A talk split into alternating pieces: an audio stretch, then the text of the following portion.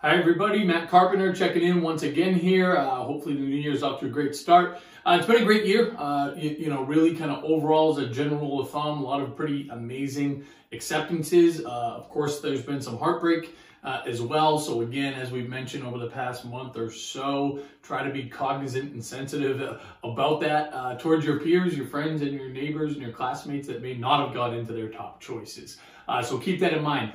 Along those lines, if you feel like you're one of those uh, families that are in that category so far, in terms of some really tough denials, we've been doing this for 15 years, have never not had somebody be accepted into a college. 1,000 batting average, 100%.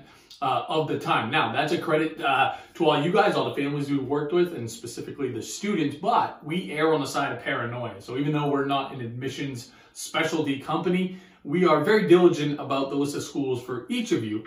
And if we think that you're in a position that's really putting you at a disadvantage from an admissions, admissions standpoint, there's no safeties on there, uh, we're vocal about that. Okay, so, so we feel very confident even if you don't have good news yet. In general, the awards, like we anticipated, have been even a little bit normal than they, a little bit better rather than they have been historically.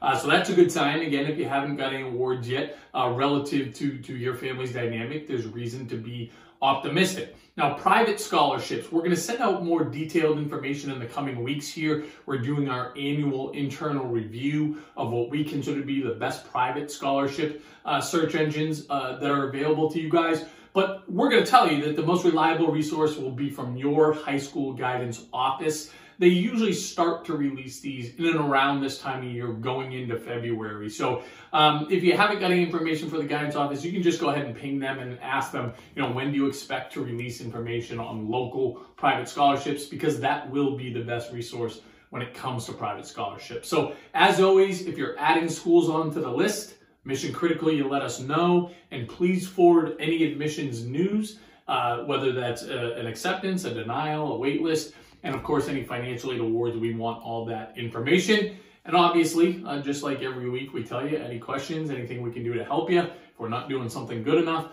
please let us know. Uh, we will make it right. We'll talk next week.